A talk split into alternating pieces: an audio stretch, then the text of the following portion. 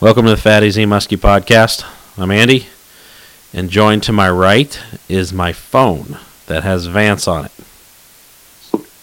I was waiting to see if Vance would say something, but I heard a little bit. I also have Todd on the phone, too. And, I'm here. Oh, boy. We got some static going on there. But to the left of me, I got Ranger. He's my nice fish mount. Always there. His mouth is still open. Hardly any teeth. Must have been summer out. He doesn't know it's turning cold. So they lose their teeth. They do, and they don't bite. Like what? They don't bite as much when they lose them. Exactly, because their mouth is sore. Mm-hmm. So, anyways, you heard Vance talking. We got Todd there. You know this show. If you guys don't know it, brought to you by Fat AZ Musky Products.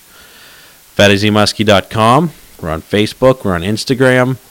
I'll be hopefully making some posts here for anybody. A lot of people are trickling in on the Podbean app, following the show. We're getting a lot of downloads, and that's good. So I'm going to be putting up something here shortly. I think we got all the kinks worked out. So like a little bit of how-to. Some people may have lost their subscription or whatever you want to call it. There's on their podcast apps where you listen. iTunes should have went seamless, and at least that's the big one that I was working on. So we're gonna get up some instructions here soon. With that, we're coming up on show season stuff. Hopefully I'm gonna have a couple show colors available, but we're gonna be having we don't have that many 8-inch Raptors, but we're gonna try to make that better. But we got our 6-inch Raptor, 8-inch Raptor, the soft tail, and the 10-inch. That's our chop style jerkbait. It's we promote it as nearly neutral buoyant, so it'll get down there and it'll kind of play around down there a little bit longer than some other baits. So it's better for working the deeper weed edges and some of that open water stuff. So along with that, we'll have our Stinger glide bait. That's about 8 inches. We have three sizes of our swim bait: the 6, the 8, and the 10. It's a paddle tail style, well before a lot of the other companies had theirs. I'm not saying I'm the first, but I'm saying that I'm going to probably get met with people saying that I copied, and I did not copy the bigger brands. So just so everyone knows that. I'm setting the record straight before it happens. So, anyways, with that, we can let the guides talk about the guide business. I don't care which one of you talk, but one of you start talking. Vance, take it away. Oh, man. All right, Muddy Creek Fishing Guides, mcfishandguides.com. Get a hold of us for next season. We're booking up some charters for that summer months already. Already looking forward to it. I just put the boat away. I know Todd did as well. We had a good season last year, and we're looking forward to doing it again. Give Todd or myself a call, and we'll get you out on the water. Now, what would I expect, Vance, if I was a client and I'd show up? Oh, my gosh. Give me a rundown. Primo. It's all day.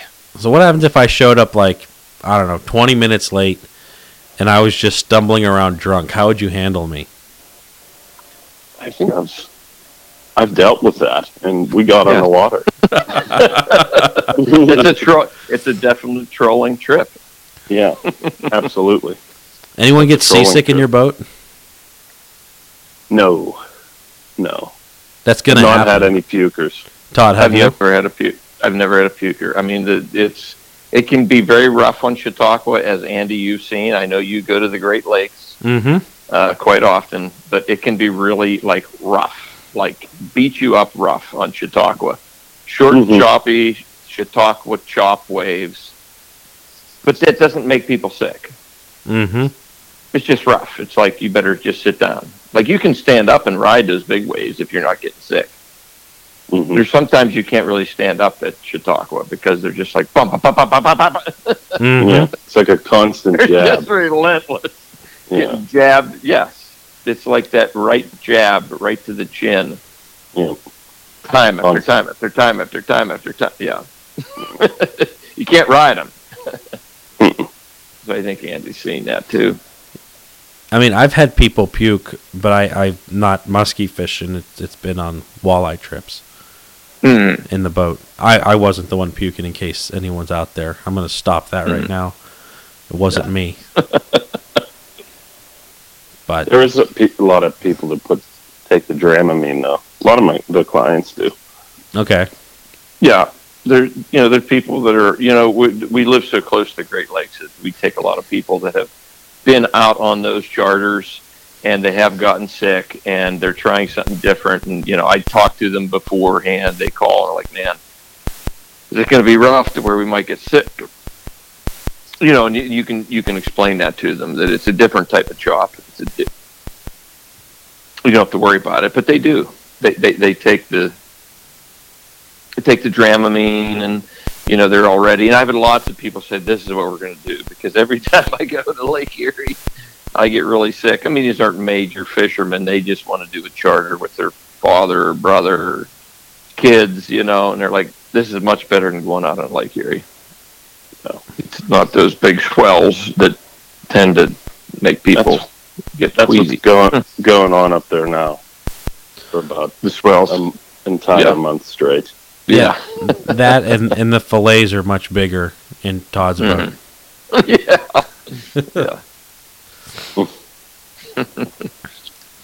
I can't imagine what the lake looks like now. I don't care what lake. Those flags were flying like they were just flat. They were flat out.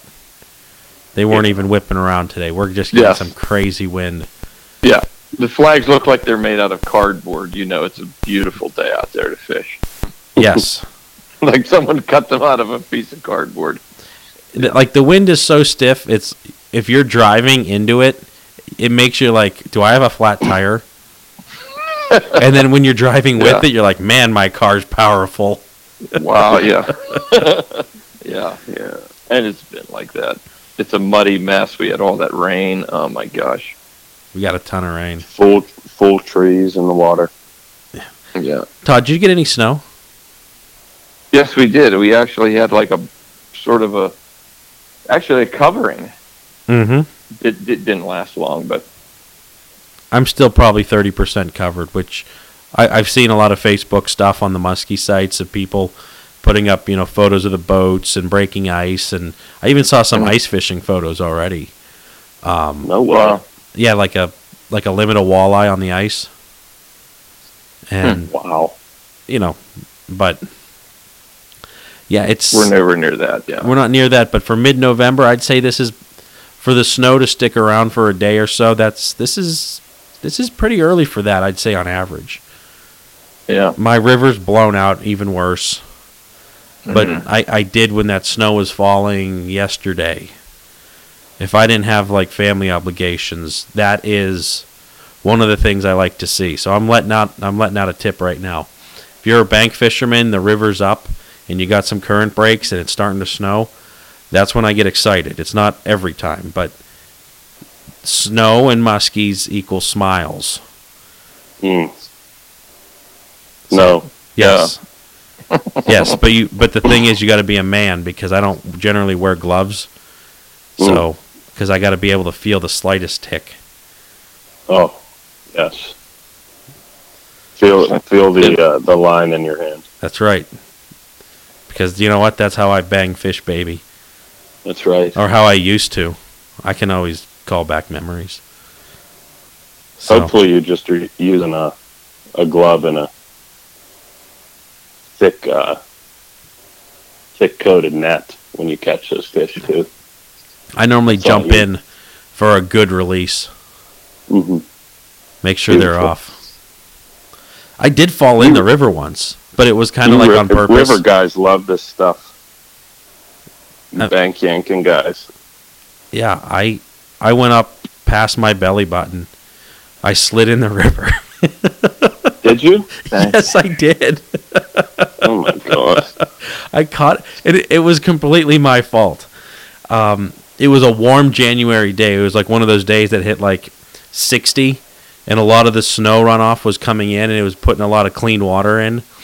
And I got this one fish, and I'm like, I need a photo of it. So I had like a flip phone, but it turned into like a really good camera at that time. So I like set it up. I'm like, I'm just going to go, you know, up to my ankles right here because of the elevation change, and it'll get a good photo. Well, when I stepped there, it went like I started sliding in. So I'm holding the fish smiling, and as I'm sliding deeper into the water, I'm like holding it higher and higher. So like I'm smiling. It might be the only photo, I don't even know if I got it, where the muskie's over my head when I'm smiling because I'm over waist deep.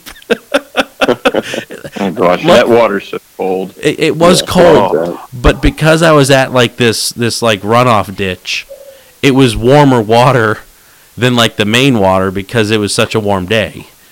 But even still, I'm like, that's the end of my fishing. And I, you know, got to my truck, I took off my pants and stuff, and I just drove. Yeah, I put something down on the seat, but I was soaked, and I made it back, and I hopped in the shower, but it wasn't nearly as bad. I went in one time, I had my chest waders on. Same thing, like, but I was just starting. Like, I was walking in to start, taking my first cast. Feet went out, went back. I fell on my back, and that water went, oh my gosh. You probably... I'm still shivering. I mean, when that water went into those waders, I mean, I remember the gasping for breath, and I can see why people... Like, you go in through the ice, I don't know how someone can survive. Oh, gosh. I mean... Your function shuts down. I was laying on my back, rod in one hand, and, like, just trying to take a breath. Now, my head wasn't underwater, but it was horrifying. Mm-hmm. It was terrible. I finally got back up on my feet and was like, okay. We're going back to the truck. I was like 50 yards from the truck. I was like, that's the end of this. Yeah, we did not take a cast today. I would have thought you would have jumped like a cat that saw a cucumber behind it. Yeah. I was trying.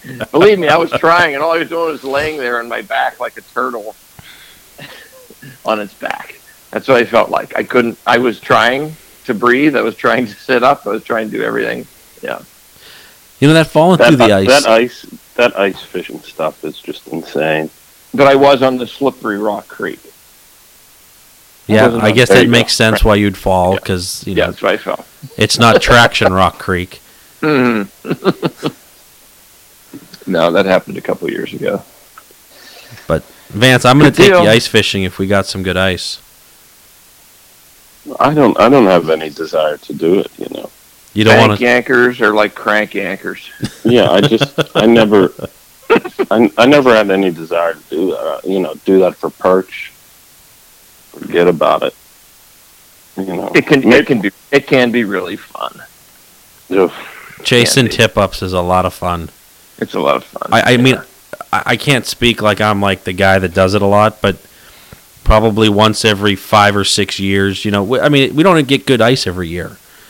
So, yeah. I mean, that throws things off. But when we get a good, solid ice, you know, it's fun to go out there, especially when the fish cooperate. You're chasing them around. Yeah. 3 years ago, it was great.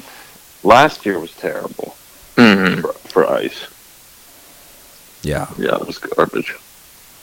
But I also don't like it when they're like... I think this year, from the early signs, it's going to be a nice winter for anybody that fishes in the winter. Around here, I don't know why we're going on ice fishing, but you get one good strong thaw, it can mess up what's otherwise a cold winter here.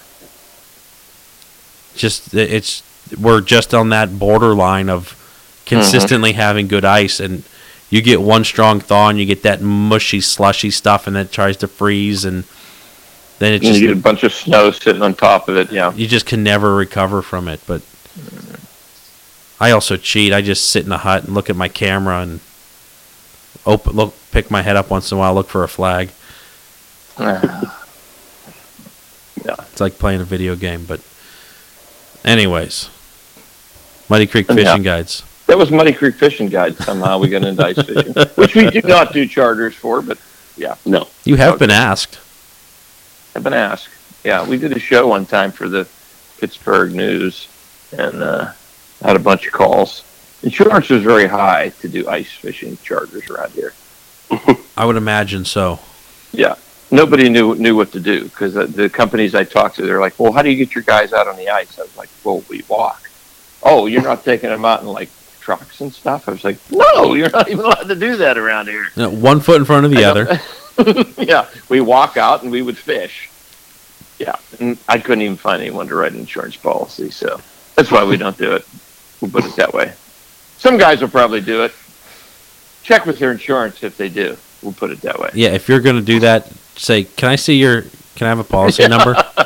Yeah, I'd like to see your policy number, because I couldn't find one that would do one for me. So there you go. No thanks. So where are you guys going to be? Vance is going to do those. Yes. Oh, of course. Yeah. Yeah, we'll send him out. We get all the good charters. Where are we going to be this year, this coming show season? We are hitting up Chicago, Columbus, Ohio, and Pittsburgh, Musky Max. Tell me more about that Musky Max. That sounds really good. Musky Max is coming to us March 10th and 11th, 2018, at the Embassy Suites in Moon Township. They do have a new place this year. I don't know if it's going to be a permanent move. Something happened with the scheduling for last year, but that place has, easy access. It's a great facility, all under one roof, one big room. And this is the fifth year for the Musky Max. I'd say it's been getting better every year. They're trying to get more of the local people involved, which are a lot of local anglers and a lot of local vendors here, which is unique. You're going to see a lot of guys there that you're not going to see at some of these big shows, but they're local to Western PA, which has a definite musky history there, lure making, stuff like that. Musky Max is pretty neat. They try to do a lot to get the kids involved. They always have a little area set up for the kids for coloring and doing things like that. They give a lot of the kids baits when they come in the door, all free for all the kids, and They try to do it more than just like a musky show. They try to keep everybody involved. So it's a great show. I know that kid aspect. We always look forward to it. I've been dealing with it with two young kids that sometimes it's very hard to have schedules line up or can't find a babysitter and stuff like that. So can't finding a babysitter is not really a great excuse for not going. Because your kid could come there and get a bait that's just riddled with hooks, and then you can watch them. Yeah. But yeah, they, we've given a lot of baits away, and the kid will come up. Generally how that works, they get a voucher that's hey, I pulled this out of the fish bowl, and it says come to this booth and you get a free bait, and I give them a spread of stuff they can pick, and I always ask, do you want the hooks on it or not? Yeah. Because that's the last thing you want to give a 3-year-old is a bait with a bunch of hooks on it. Yeah.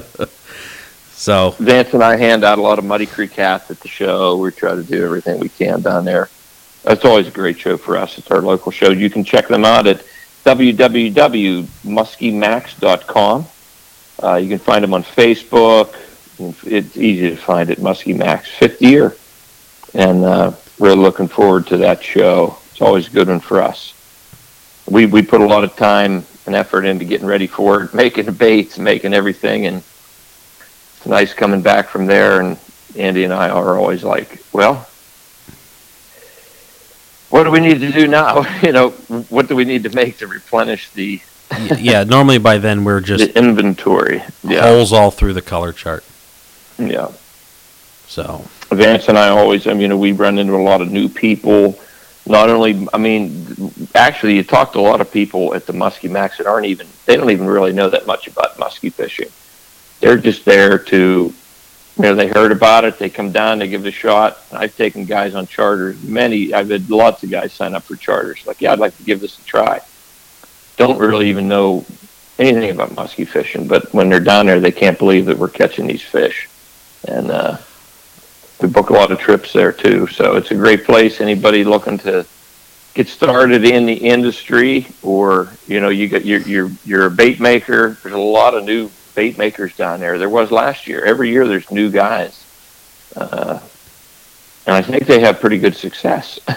Yeah, the thing that I like seeing is that, and it's not necessarily to one show, but you'll see like someone in like a suit or something like that taking what looks to be like a couple that's about to get married, looking for a place for a reception, and they walk in. Oh yeah, and the bride-to-be's face is like, what is going on in here? That, look at these lures. The person giving the tour has to be like, listen, what you're about to see in here isn't what you're going to expect. There has to be a little prep talk. And they come in, they just see all these people. They're like, how do these people even know what this stuff is? And that does happen. That's funny. Yeah, that has Musky to be. Max is it's a good show. I think it's small, but it's definitely a heavy hitter. Yeah, I mean they're hitting it out in all the right places. So. You get all those all those awesome hard baits are there. It's a place to go to, especially if you're in the musky cyber world, trying to get a hold of some of these baits and all my doing the auctions or trying to get a hold of the bait makers and stuff. I mean, you walk in there. I know Wiley's going to have a pile of baits. I know Baker's going to have a pile of baits. Yeah. Leo always brings a bunch. These are the guys we talk about, Wiley's and the Bakers and the Boss Shads. I don't know if Boss is going to be there this year, but he was there last year. We may have some. We'll see. Mm-hmm. But, I mean, but you think about it. Those guys are there. They're there with you. Don't go there. Yeah. With a ton of them. I mean, and it's almost. I mean, with what people you see drop for some of these baits, I mean, it's almost worth the trip just to. Like, I'm going to go out there, get them for cost, and I'm going to pick mine. Yeah. I'm going to wait at the entrance, like, it's Black Friday. And they do. Basically, They do. We've seen them lined up at different booths, Yeah. Perfect. Fun show. St. Croix rods. Looking forward to that. St. Croix rods, best on earth. All species, check them out. Great warranty. We use them, rough them up, and they never let us down. I love it. All right, Vance, let's get these power rankings rolling. Power rankings. Send in your submissions. We are probably going to wrap this up at the turn of the year, but it's great. Starts conversations. We'll get right into them. Mine's going to be number 3 this week, and it's setting the go-to bait out. You have a confidence bait in musky fishing, one that always gets hit, or you might have caught a couple on them, or you might have caught 100 on them. You set it out on a tough day, and it gets hit. It works. The plan works. Rough day going on. You go to your go-to bait, and it doesn't let you down again. I have a couple of those for casting and trolling. But mine are the same baits I haul everywhere, so it's... I don't want to pry into too much of my power ranking, but yeah, when I pull these out, I pretty much grab the same 4 or 5, throw them on the deck, and if it's going to get hit, one of them is going to be the one that gets hit, so... Yeah. I don't experiment too much. My casting one is like one of the 4 chewed up mud puppies, raptors. Trolling one is... my Goldie Baker is my go-to. No doubt with that. And... also my brown perch fat body. That's a go-to, too. But those things, they rarely... Tough days, they pull through for me. What it is. I would say and I don't pull much weight in the trolling bracket there, but my number one trolling bait was the green weenie, which is now in the Hall of Fame. And I'd say the number two is going to be my Fire Tiger Boss Shad. Why don't you run the green weenie? Because... Are you embarrassed? You're embarrassed. No, I'm not embarrassed. Then why would it be in the Hall of Fame?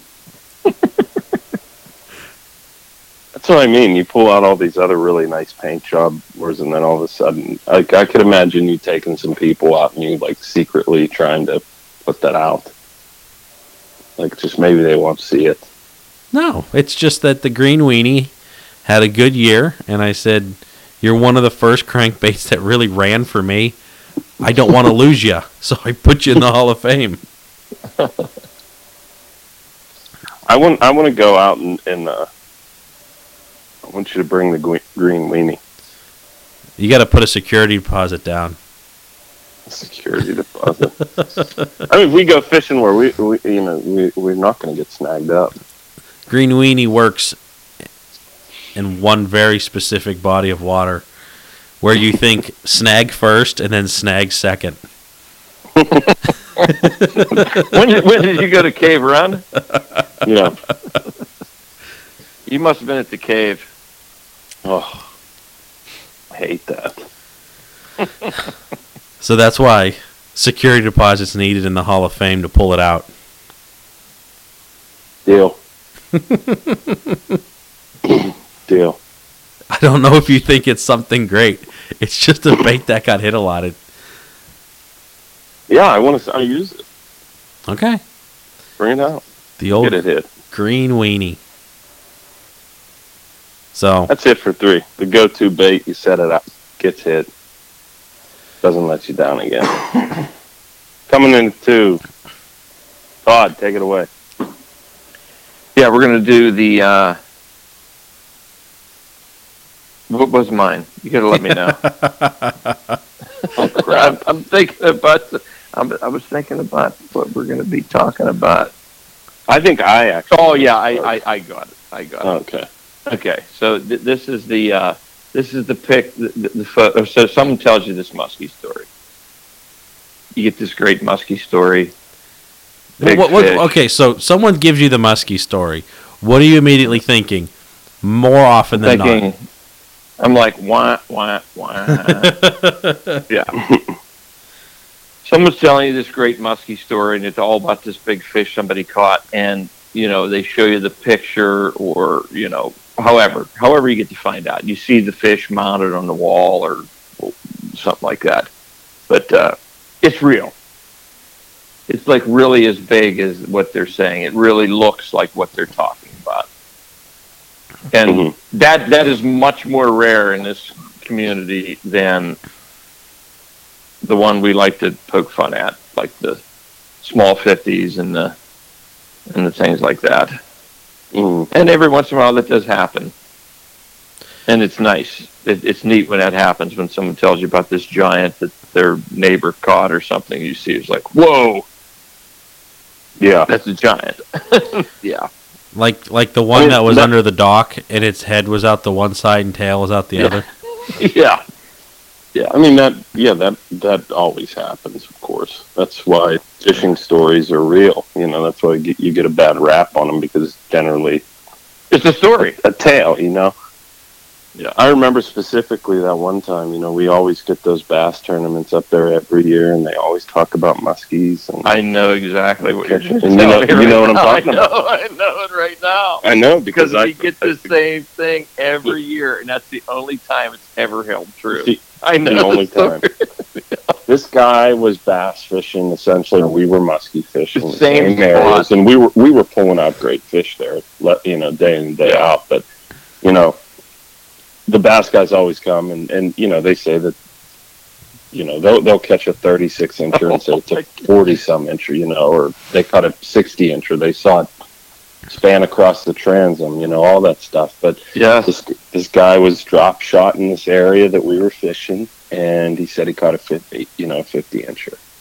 Over 50, he didn't have nothing to measure with. Yeah, he said over 50 or whatever, and I was like, yeah, I want to see a picture of that. I was pulling my boat. Or I was out of the water, and Todd, you were pulling your boat. I was pulling. Because you were in the driver's seat. I mean, this we remember all these small details because this was actually true. He shows me the picture, and I was just like, oh, my effing Jesus. Like, what the? How? You know, that's good. You know, I was like, that's incredible. That is insane you did that. You know, that is a 7.5-pound smallmouth there. That's, you know, what you just essentially caught, you know. And Todd was like, had his hand on the steering wheel. I was like, show this guy this picture, you know. And he showed it to him, and Todd was like, yeah, that's a nice one. Yeah. I mean, we were like, yeah. It was real. That was real. It was real. It was a giant fish. Like on a jig, drop shot jig or something. I know. Right where we were, right the same place we fished there that day. Mm-hmm. Makes you wonder, like, how many fish does your bait go over or within striking distance of a fish, and they just never even move? It depends on your lake. On Chautauqua, thousands. Mm-hmm. A day.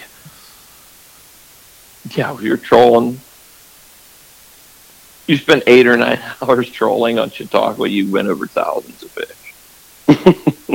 Hell yeah, you did. I mean, my God, they're down there. Yeah, there's no doubt about that. Which is weird to think. They can cover the whole, That's a lot of fish. Okay. Yeah. Yeah, they're down there. They can't be anywhere else, right? They're in the lake. They're not packing up and leaving. You go troll St. Clair for the day. You went over lots and thousands of fish. Yeah, that's crazy. You go over those fish and they don't do anything, you know. Mm-hmm.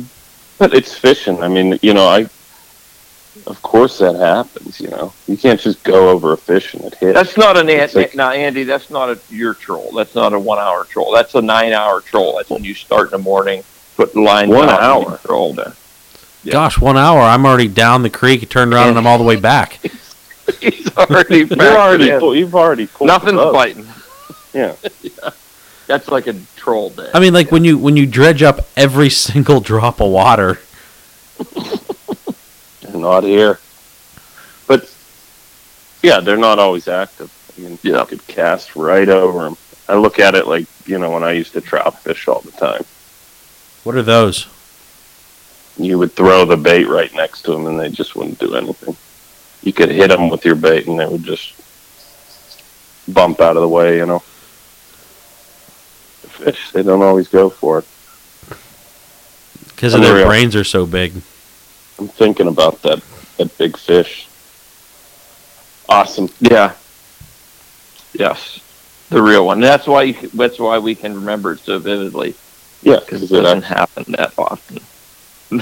That you see the picture. Sure. Mm-hmm. That does happen. It's cool. Yeah. No doubt. What about the big, you know, you know how that when there's somebody catch a big one, and you never know how big it is, though? And I see it more often than not. You know, I want to see the fish in a hold that I would do it, you know, so I could like size it up. You know, but like some of the big ones I've seen this year, they're like, yeah, here's this one, it's a 60-inch, or here's this one, it's, you know, whatever, 50 pounds. And it's being held like trash. It's like double gilled, it's vertical, and you're just like, I can't see that. The tail's not even the damn thing. Like, I can't size that up. Oh, yeah. But that's what goes back to, you know, when you actually get the photo that actually comes through, and you're like, oh, yeah, there's that. Yes. I can see where the hand is. I can see where he's holding it. Mm-hmm. Unless the guy's Andre the Giant, that's a really big fish. Mm-hmm. Usually the people that taught him all the time will be holding him, you know, in a light that we do, or, you know, that's pretty much the norm across the spectrum. But I can still, I just got another image of that jig fish. Yeah. That was a great, that was a giant fish. It was a great fish. It wasn't heavy, but God. Very long. Huge head. It was a 50 plus. It was long. Yeah. Gotta love it. Andy, you got the stage. You're number one. All right. Is this thing on? Andy, I'd like to congratulate you on this. I'd like to thank the Academy. Remember this as it vividly as we remember that bass fishing in 50. I will. I'm just gonna take a moment here. All right. So it can be many different scenarios leading up to this, but the minute that you got everything organized again, and this can go for a lot of things, but I remember probably the worst that I've ever seen my boat when as I moved to my new house and I used the boat to haul a lot of the junk out of the old pole barn. I have a trailer, but if you're going to pull a boat, why not just stack everything in the boat that you can so it's like a free trip? And then you look at your boat and you're like, this thing's a mess. Well, eventually you start digging through it all. And then everything gets put away nice. You vacuum the boat, you wipe it down, all the dust is off of it. And you're like, there. It's put away, it's clean. You feel good, you know where everything is. You know, like my rod locker, nothing's tangled. My baits are all hung where they're probably going to spend the rest of their lives, except for the 6. Yeah. St. Andy ain't going to be pulling them out anytime soon. But, you know, it's just that, you know, it's easy to get messy. But when you finally do get stuff organized, I'm looking at a rack of inventory right now, and I remember at my old house, it was organized, but it wasn't like this organized. It's just everything in its place. Everything's happy. Then even numbers. Yes, every bait style is in a row. Every color is in a column. Yes. And if you think I'm making that up, message me and I'll show it to you. He is not. Yeah. But most bothers Andy if he has 9 of one color. It does. Because 10 is just a better number. Yes. 10 or 8. I got 10 is much better. Yeah. But just having your stuff, I mean, and it can even just be, you know, as simple as this is my whatever warm clothes pile when it's cold out and it's in a tote and you're like, it's all there. It's not an eyesore, but don't mistake in me saying this that every other aspect of my life is clean and organized, because it isn't. What you're talking is very hard to do. You have 2 young children. I have 1. And believe me, since that happened, I'm very disorganized in my mind. It's, I mean... Because your life is not your own. No, it isn't. But I do have nooks that I can keep organized. Yeah. The kids are not allowed in. Yeah. I stayed I was really organized the first day of fishing. Mm-hmm. You know, and then it just went to hell after that. And then I kind of just you just kind of live with it. Yeah. And it's like, oh God. You know, I've had to check compartments. I'm like, where's that one lure? Oh, excuse me. Yeah. Let me check this. Let me check in here. No, it's not in there. It is hard in your, but I'm not used to all those compartments. Your boat is a little bit tricky. Oh, yeah. There it is. It's in that one up front, and I look and I'm like, well, there's 4 up front. I still dig around. My boat's the same way. I start with everything organized, all the baits that I want, and you know, a couple of days later, half of them are back at my camp. Yeah. Half of them are back at home base because it's like, okay, I have so much stuff in here, I can't dig through easily. I'll bring these back up, but right now I'm not going to use this box. I don't need 800 lures in here to start the season. Right. Yeah. I like it when Did you lose anything this year? I lost two great lures this year. In the water? In the water. I got snagged twice, back-to-back days. Same spot? No, but 9 miles apart. No, it's practically the same spot. Yes. I lost a gold, one of my white belly, the first white belly Goldie Baker. Oh my! What year was on it? Oh, I can't remember that. Zach started painting those like probably 15. He painted me the first one because he was like, "That's going to be the, that's going to be. How about a white belly one?" I said, "Yeah, I'd love it." And he sent it. And I think the first day I took it out, we got like 5 on it or something. And I wrote him, I sent him a text. He's like, yeah, we got 5 fish on it. He's like, you're kidding, right? I was like, no. We went 5 for 5, 5 for 6, or 5 for 5. Yeah. Got a ton of fish on that thing. Got it hung up about 19 feet of water. I broke my lure retriever. Damn, what was down there? I don't know. It was solid steel. Like, it wasn't even that deep. I put it down there, and I was jamming it on. Dock. Yeah, dock or a boat. Or, it was 19 feet of water. Wow. It was up north. I lost Mitch. I did not lose him, but somebody lost Mitch on a charter. Yes. And I did lose a rain suit. flew out of my boat this year when I was trailering because I was disorganized. Okay, so you lost Mitch, a rain suit. Last year you lost a transom saver and a net. Yes, and a bump board. Yeah. Yeah. If you're behind you when I'm towing, just get in the other lane and go faster because you never know what's going to fly out of there. That rain suit, I mean, that was an expensive rain suit. Yeah, that's a bummer. It was terrible.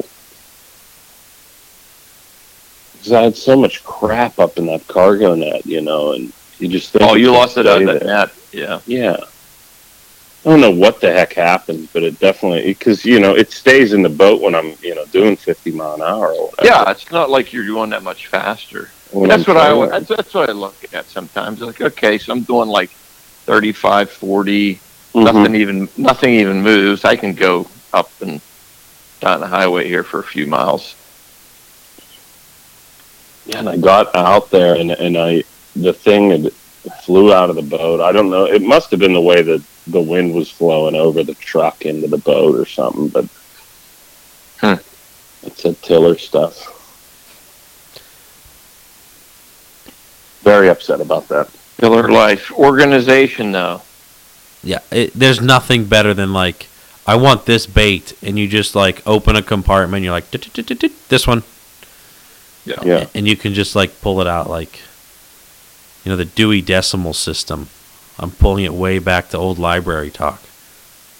My boat's really disorganized right now, but I bet you I could be up and running in 5 minutes, Yeah, that's how I like calm myself when it's like go time and, ready to go fishing again. I'm just like, oh my God, I have to have all this stuff organized. And, I'm just like, screw it, Yeah, we're ready. It's fine. I'm ready. It is nice when we get to the dock a little bit early before the guys. I do like when I show up and nobody's there waiting to greet us. We've talked about that so many times, but it's nice. I like being able to get the rods set where I want. This is before we even go, I need 5 minutes. But it clears your mind. To launch, and then I need 5 minutes to launch with no one there, park the truck, and I need 5 minutes in the boat, and then I'm ready. But it's nice. It clears your mind. It is nice. Does.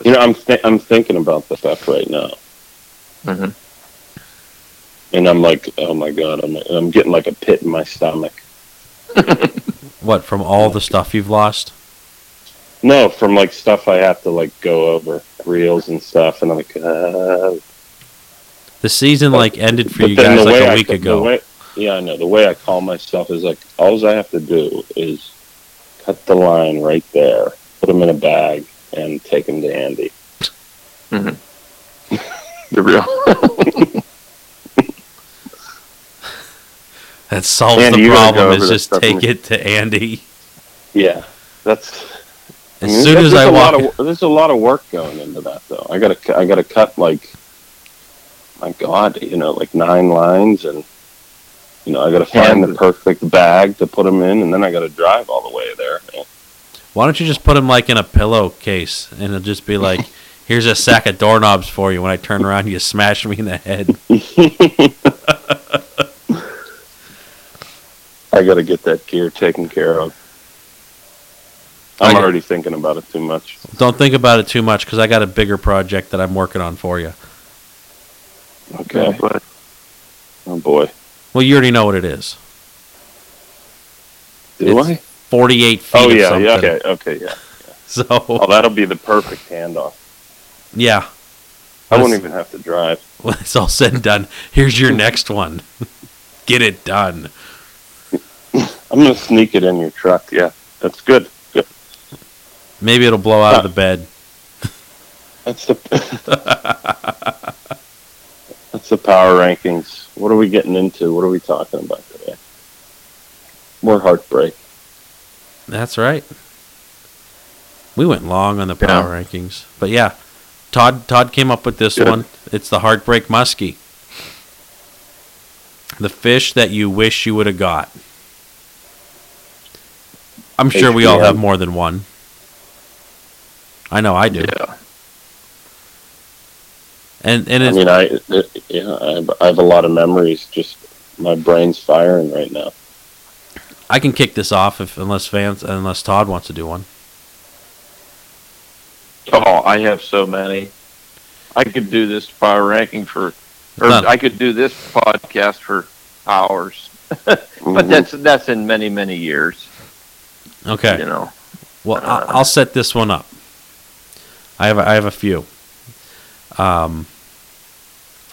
The first one was, before we had kids, I convinced my wife to go bank yanking with me. And in order to do that, we had to go to this Italian restaurant out by this river. So I did all the stuff I needed to do. And we went to this spot. And I gave her some coaching tips. Like, if this happens, do this. If this happens, do this. If this happens, do this. Rule number 1 is don't yell and scream. I don't want people to know we're here. Well, she's reeling into this little spinnerbait that I made. And I was probably 20 feet away from her. And I just hear her start yelling, "Oh my God, oh my God, oh my God, oh my God." And I run over to her, and there's this, you know, it's like a low 30s, like thrashing half on the bank. The rod tip straight up in the air, and her, like, just totally, it's just not working. Like, what should be going on isn't going on. And the fish. She's the ultimate client right there. Just wiggled itself enough to just fall back in the water. And I had it on the GoPro. That's when I was rocking the GoPro. This might have been 2011, and I think I've seen that video. Yes, only before I showed people it, I actually muted when I edited it. I did not want to hear people. I let people hear what, and I'm just, and that's the one. She's even to the, like, when I took her out, you know, like a couple months ago. She's like, "I still haven't caught a muskie yet." And I'm like, "You kind of did, but you didn't." I mean, that one was, she said that she, you know, she reeled in and she was picking this, it was a safety pin style, picking it out of the water, and the fish jumped, like, out of the water to bite it. So, like, the hook was set when the fish was in the air, but it really wasn't even set. It was just, I'm not letting go of this rod. I'm going to pick it up and scream.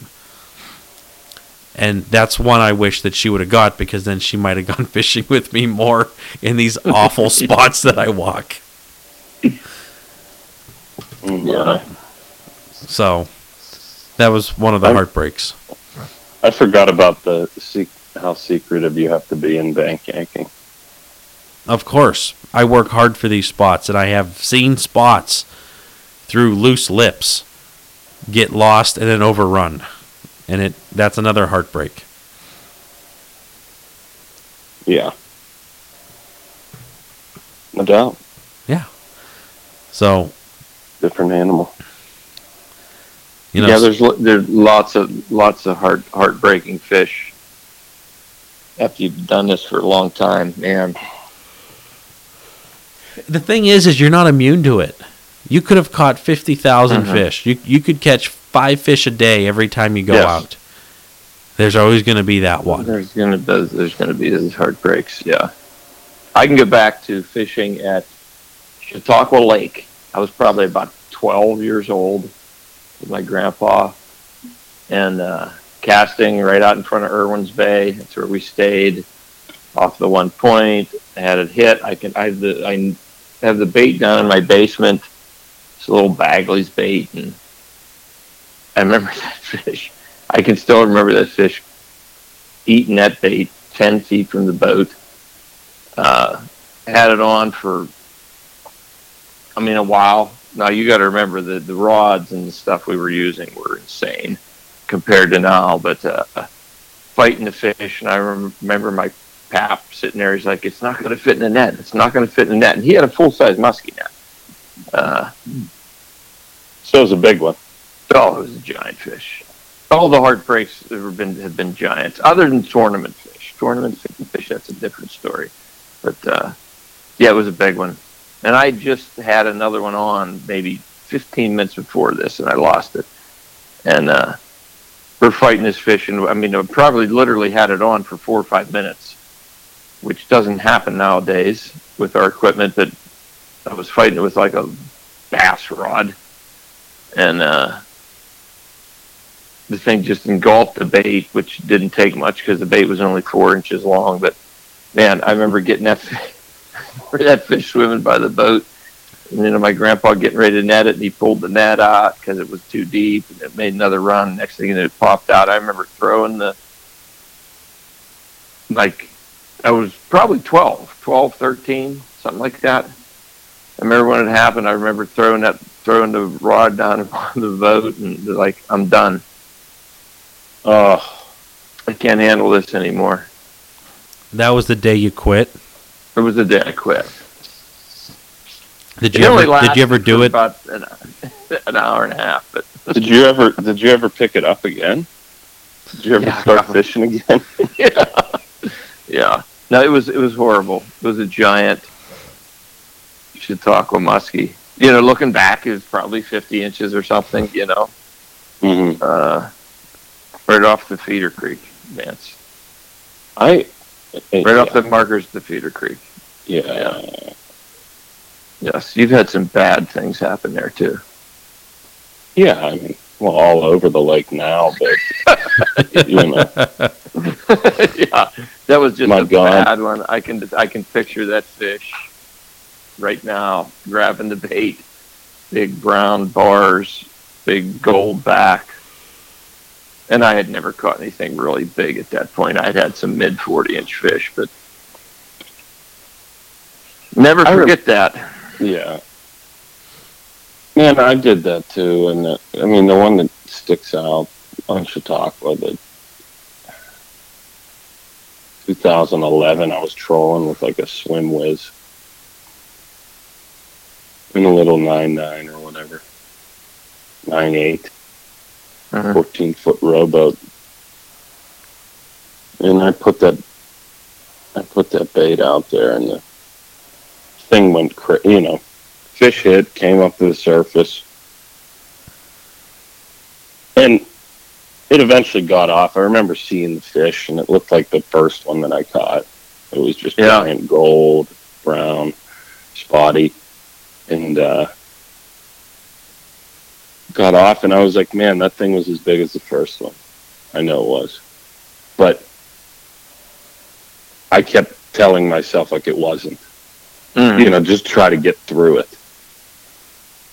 And I still think about that fish, and I'm like, damn, like I am right now. I'm like, I can't believe that thing got on. Those ones, they still sting, you know. Oh, yeah. You know. And I was so green and, you know, didn't know what the hell I was doing. Didn't have a hook sharpened. Didn't have nothing, you know, be honest about it. You know? I mean, it is what it is. You learn through experience, and I still miss them, you know. They still get off. One hurt. That one hurt like crazy. I was pissed. I missed so many at the bridge too, in Chautauqua. Oh, how about that Ziggy one? Yeah. That was. I mean, that was last year with the charter client. Yeah. Yeah. And I still have that mark there, and yeah. We did get a big one there this year. But yeah, there was coming through the bridge, going off to a point that I liked there, and rod went off. You know, girl starts reeling it in, and it was like right at the boat, took one more run, and as it took a run, when it started running, the fish went one way, and that lork just kind of came up. And I was devastated. Yeah. It hit, and it just came right at the boat, and I was there with the net ready, and that was a silly charter. That charter was the people that they just told me about, you know, like talked down on Chautauqua, how it was a little lake, and they had handled big waves and all this stuff, and I took them casting, and you know, and probably like a solid 3-foot chop, and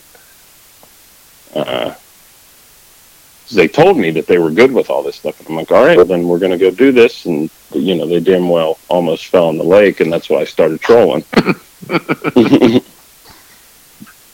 That one stung. Yeah. They all stung. Yeah. And the big one. Yeah, they all stung. I remember. Yeah. I mean, it's not like trying to get into the depressing podcast, but this is stuff everybody's got. Everybody's got these stories. Mm-hmm. I'll tell you one. So the first time there was, for years they did a big tournament on the place we used to go on Pigeon Lake. I mean, when I say big tournament, I mean it was like $10 to get in, but there was a couple hundred people in it usually. So, you know, if you won. So the first time I ever did it was in 95. And we won. We won the tournament.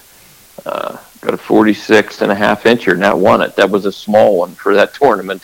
Usually I had to get one way bigger than that, but I caught it casting a Wiley jerkbait,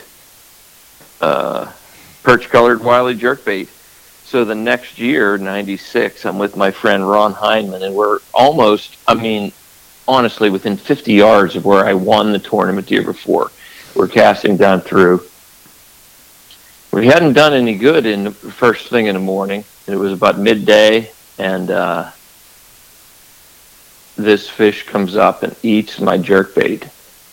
And 8-inch Wiley jerkbait, I can still, this is another one, I can just vividly see this in my mind, comes up head on, grabs the bait, like it come up and turned and grabbed it face, boom, face forward, going away from me. And the fish has the bait on, like it was stuck sideways in its mouth. So the 8-inch bait, is its gills were all flared out. Like when it ate it, it like sucked it in and it went sideways in there. And I got the fish on, you know. I look at my buddy Ron, and he's like, "Holy shit!" You know. I said, "We got it, we got him." And I mean, this was a really big one. And you know, the fish is on, and it didn't really do much because it couldn't really do anything because its gills were flared so far, So it has an 8-inch jerkbait, like, stuck in its mouth. Well, to find out, it was only stuck in its mouth. It wasn't hooked. You know, but the fish comes up, and I'm up in the bow of my boat. It goes down under the trolling motor. I reach down with one hand, pull the cord in the trolling motor. I get around to the backside of the boat, and it sort of levitates up there. And my buddy Ron, who was fishing at the time, you know, he threw his rod down. He's getting the net. He's getting the net ready, and he jumps up and he looks like, "What should I do?" I was like, "Let's net it. You know, this is quick." And he just gets ready to get the fish in the net. It takes a dive under the boat. Boom, goes under the boat.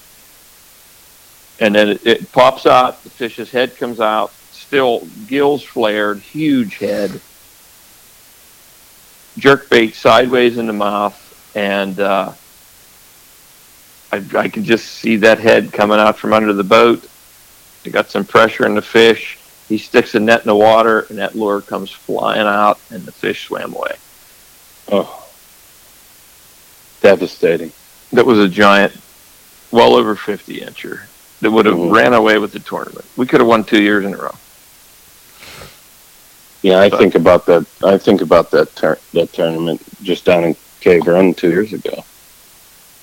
Yeah, that was that one that would have put us in there. The tournaments make a lot of the fish. Mm. They don't even have to be that big, you know. Just like it was the fish. Mm. The tournaments are tough. Guide trips missing. You know, when they get off. But like I say, it's a tournament every day. Mm-hmm. That one, when you're a guide, man, it's like a tournament every day. Yeah, no doubt about that. A lot of pressure, a lot of stress. Mm-hmm. Mm-hmm. Every fish counts. that tournament, I still think about that. It's irritating to me, you know. But one got off in Cave Run, it would have put me and Todd in there sitting pretty, and yep, man. What a fun feeling! I mean, just unbelievable, you know, to be up real high and then get knocked down a peg. It's what happens in the game. Musky fishing in general, and muskies is different because there's such a long time in between strikes. You know, everybody that listens to this, they understand that. And it's just brutal. I'm thinking about this trolling fish. You know, the only trolling fish that I reeled in this year. I thought about this hard, was that one at Cave Run. Was the one at the cave, yeah. Yeah. And then I think to the one... I reeled in one at Cave, and then I reeled in one you and I got. Yeah, that we re-caught, that we need... We're still going to talk about that on the podcast one time. Yeah, but that one in Cave in April was the only trolling fish I reeled in. You reeled in. And because if I go out, I'm generally casting, checking spots, which is a rarity. And then we went out for a couple hours, and that one that,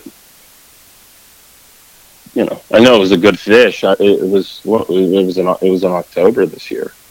Oh yeah. We only trolled twice. Mm-hmm. Once early. Probably about a total of maybe like 3 hours. Yeah. Just me and you. Once early, and that was my turn.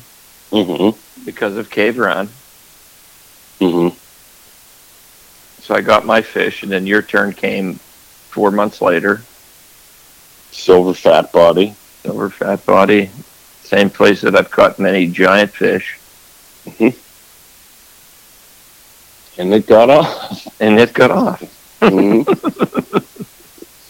Yeah. And it was a big fish. Mm-hmm. Anybody does it has lots of heartbreaks, yeah. Yeah. I can take it back to the final one, man. I mean, my final, we'll put it, probably. Everything goes smoothly here.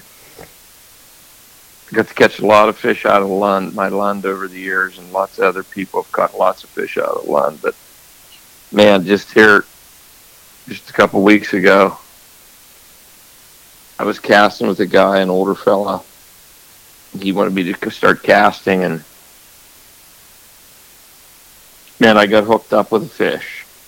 Boom. But like the second jerk. That's not the way they've been hitting here recently for us up here at Chautauqua. Would you say that, Vance? I mean, they've been hitting like when you're getting down there deep. You know, you're down there deep, and you're doing the big pauses on the raptor. So I throw it out towards the weeds. I pull it like maybe the second time. I'm just trying to start getting that thing down there. The first couple jerks are just getting it done. Early season, they're liable to hit as soon as it hits the water. But that's not the way these fish have been hitting. So I pitched the bait out, hit it once, hit it twice, probably second time. Wham, I feel the fish hit it. I set the hook, pull back, and there's just nothing. I mean, I'm just dead, stuck on this fish. The fish levitates right to the top. Head comes out of the water, and it's shaking its head back, forth, back, forth. Of course, I can vividly see this one because it just happened a couple weeks ago. And the head goes down, fish comes back to the top. Now, I'm trying to hand the rod off to my client, an older guy. I'm like, come get this. This is a big one. Now, he sees it, and it's right on. It goes down, it comes back up, head shaking, and its head goes down under the water, and the body sort of does this, like, dolphin back kick. Oh my gosh. I swear it was like as big around as a 5-gallon bucket. Now I think I got a good hook. I think everything's good. And that's probably the last fish I'll get hooked up with casting in the Lund. Yeah. I handed it off, and just like at the same time I handed it off to him, that sucker was gone. It'll be another one I won't forget. There's a couple of Chautauqua fish in there. I got lots of them from a couple of everywhere else. Yeah. Yeah. Yeah, the heartbreaks. Yeah, I'm gonna throw my story. I've talked about this fish for a while. Jumping Jimmy. Oh gosh, yeah. I had so many encounters with that fish, but the first time that I'm just gonna lay the groundwork here. First time I saw that fish was I came up on this weed bed and I said, this just looks too good not to have fish in it, and I was actually in the middle of the weed bed. It's, if you could think of like how kelp will just sit there and wave, it was just sporadic wavy weeds in the river. I mean, and it's a fairly big weed bed for the size of, water that I'm in. And I had a small glide bait and I cast it upstream. And I really enjoy darting a glider around structure like that so I can, steer it around. So I'm having a good old time just taking it back and forth, and I'm going to probably say the water's 3 foot deep, and I'm tap, tap, tap, just smiling at what I found, and then, like, right behind the bait, mouth wide open, straight up. The fish jumps vertically, and I'm like, oh my gosh, like the bait really didn't fly out of the water. The fish then lands like Shamu, boosh. And I just keep working the bait because I've had in the past that fish will kind of regain where it was going and come after it again.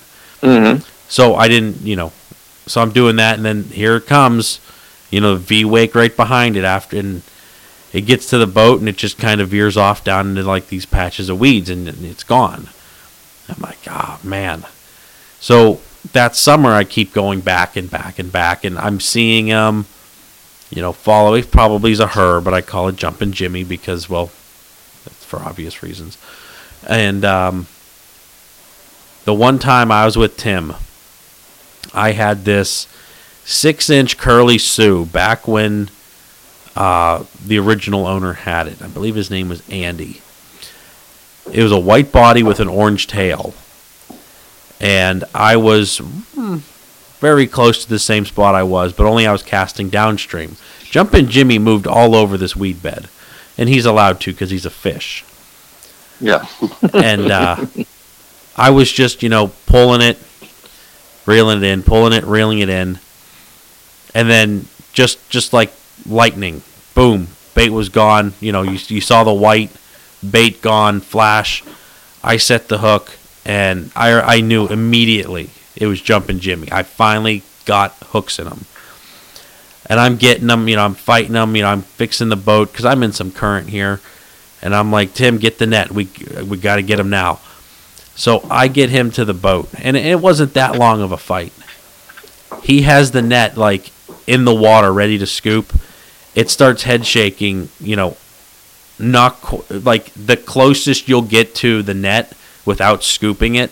It's just get it a little bit further. Head shaking, and the bait just comes straight out. And I'm standing there. I'm like, this isn't fair. I spent all summer chasing you. All summer. Yeah. And you do this to me. I was going to put you back. Yeah. But it was just, he was there. He was so close. And the thing is it's how shallow that is. There was no him going under the net. He was just there throwing a fit. Just not close enough to swing the net. Just, it wasn't Tim's fault by no means, because he was just, he's like, well, it wasn't ready. I'm like, well, yeah, of course it wasn't ready. Mm-hmm. But I'm just like, why does it have, and those are one of those fish that you throw an hour later, you're like, why couldn't it adjust out of the blue? Yeah. You talk about it for the rest of the day. Yeah. Periodically, and then I want to get him in the net as soon as you can. You think about all these stories and stuff. The one fish I want in the net right now, I don't care how green it is, because if the fish takes a run, I'm like, I would never see it again. If you get it to the boat and it'll take a run and stuff like that. I'm like, man, if this thing turns, it might throw the hooks right there on its turn before we're able to see this thing again. Mm-hmm. With the muskies, it's just is. It's it's nerve wracking. Mm-hmm. It the thing is you're always faced with that dilemma. No matter what and it goes across the boards. But for musky fishing, it's do you want to catch a big giant fish? Well, of course, everyone does. Do you want to have a really good fight and all this, history and, for me, Jumpin' Jimmy had the history. The fight wasn't all that great. But you could have that, Todd's, the 3-4-5 minute battle where Todd quit. He retired early. Yeah. And, but if you got that fish, then you have this, Moby Dick tale. Mm-hmm. Mm-hmm. Or do you be I want this fish to hit so quick at the side of the boat that it's scooped in the net within a second. There's not just to say you caught it.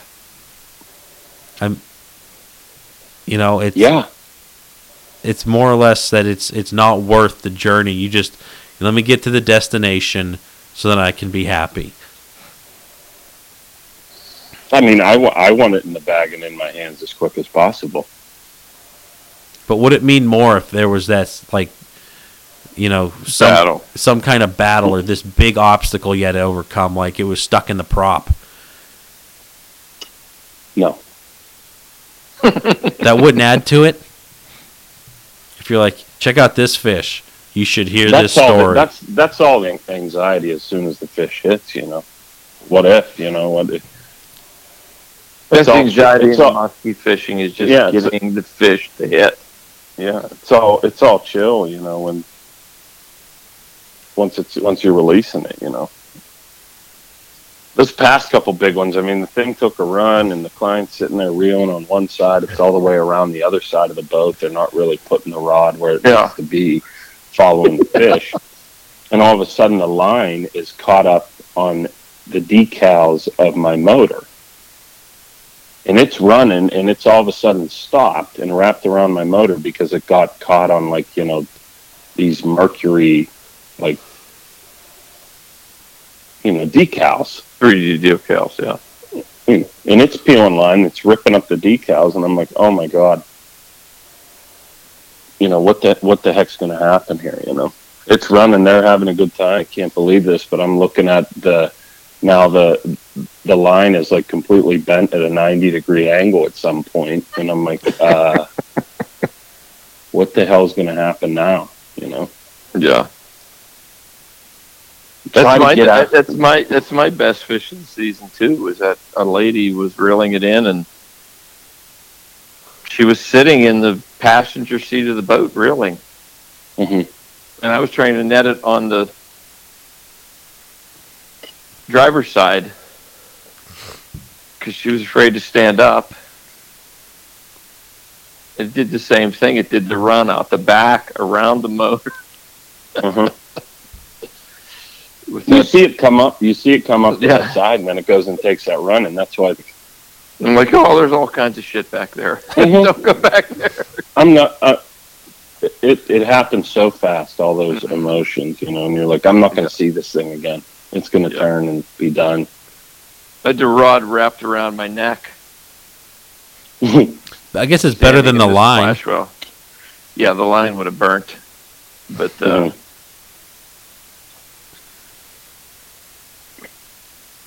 We got him. You know, they're standing on one side of the boat, and you're completely, you know, you're 5 paces away at the nose of the boat, and you netted it, and you're like, we got him. Yes, and you can't turn around, and sometimes you want to turn around and say something, but sometimes I'll even turn around and look at the person and be like, "Here's me saying anything. This is all on me now. Yeah. I got to net this fish because they have no clue." Mm-hmm. Yeah, that's fun. I didn't have any big heartbreaks on charters this year. I mean, other than some strikes and stuff, you know, that casting fish. But, you know, I didn't lose any boat side.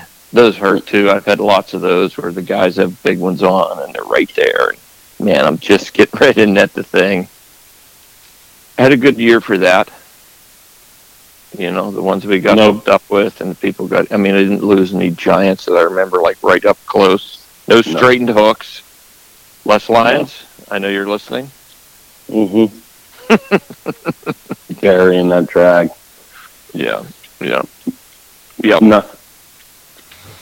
Nothing like that. No botched net jobs. Nothing. No problems with the nets. It was good. There's always going to be heartbreaks, man. They just keep coming. I have a whole list written down here. I'm not even. I just touched on a couple. That's part of the fishing. You got to get through it. Go for the next one. You know, the net job is hard. You know, as soon as the net job is just as hard as hooking the fish, especially if it's the big one. You know, getting it in there. People that you know, bag hundreds of fish. You know that. It's almost like if I would hook one, I'm, you know, and you're, you know, so you take somebody out and they've never done it before. You know, I've done that with my friends a lot, and they want to come up and see what it's all about. And we take them casting and stuff, and then all of a sudden I hook one, and I'm like, "Well, this is a nice one. I'd really like to see this fish." I'm going to hand you the pole. Yeah. Mm-hmm. I want to net it, you know. Silly stuff. It's so crazy how they get off, you know, and then how they stay on for like a little. We revert back to the little bass jig, or the video from 1997 in that tournament in Chautauqua where the guy had the 50-inch fish on for literally like 20 minutes, and somebody was. Took a 10-mile drive, started filming. Somebody handed him a net, and they netted that fish. Uh-huh. And it's just crazy to think that, and it's, you know, and then how they get off so fast. Yeah. And you're like, how can they stay on for that stuff? And then they just got, you know, they spit the hooks on these fish here. It just, it happens. Musky heartbreaks. It will continue to happen. As long as you're fishing for them. Mm-hmm. Yeah. So. They do suck. They do. Yeah. But you know who doesn't suck? Fat AZ Musky Products. No, they don't. No. They got some good stuff. They do. Some of these Muddy Creek Fishing Guides, they use some Fat AZ. Mm-hmm. They also use St. Croix rods. And you can find AZ and MC Fishing Guides at the Musky Max. March of 18. That's where we're going to be. So check them out. They have a Facebook page. They have a website. Give them a Google. Give them a like. Make your reservations. Come on down. So I'm going to say that's where we're wrapping it up because I did the plugs. Mm-hmm. So be safe out there, and thanks for listening.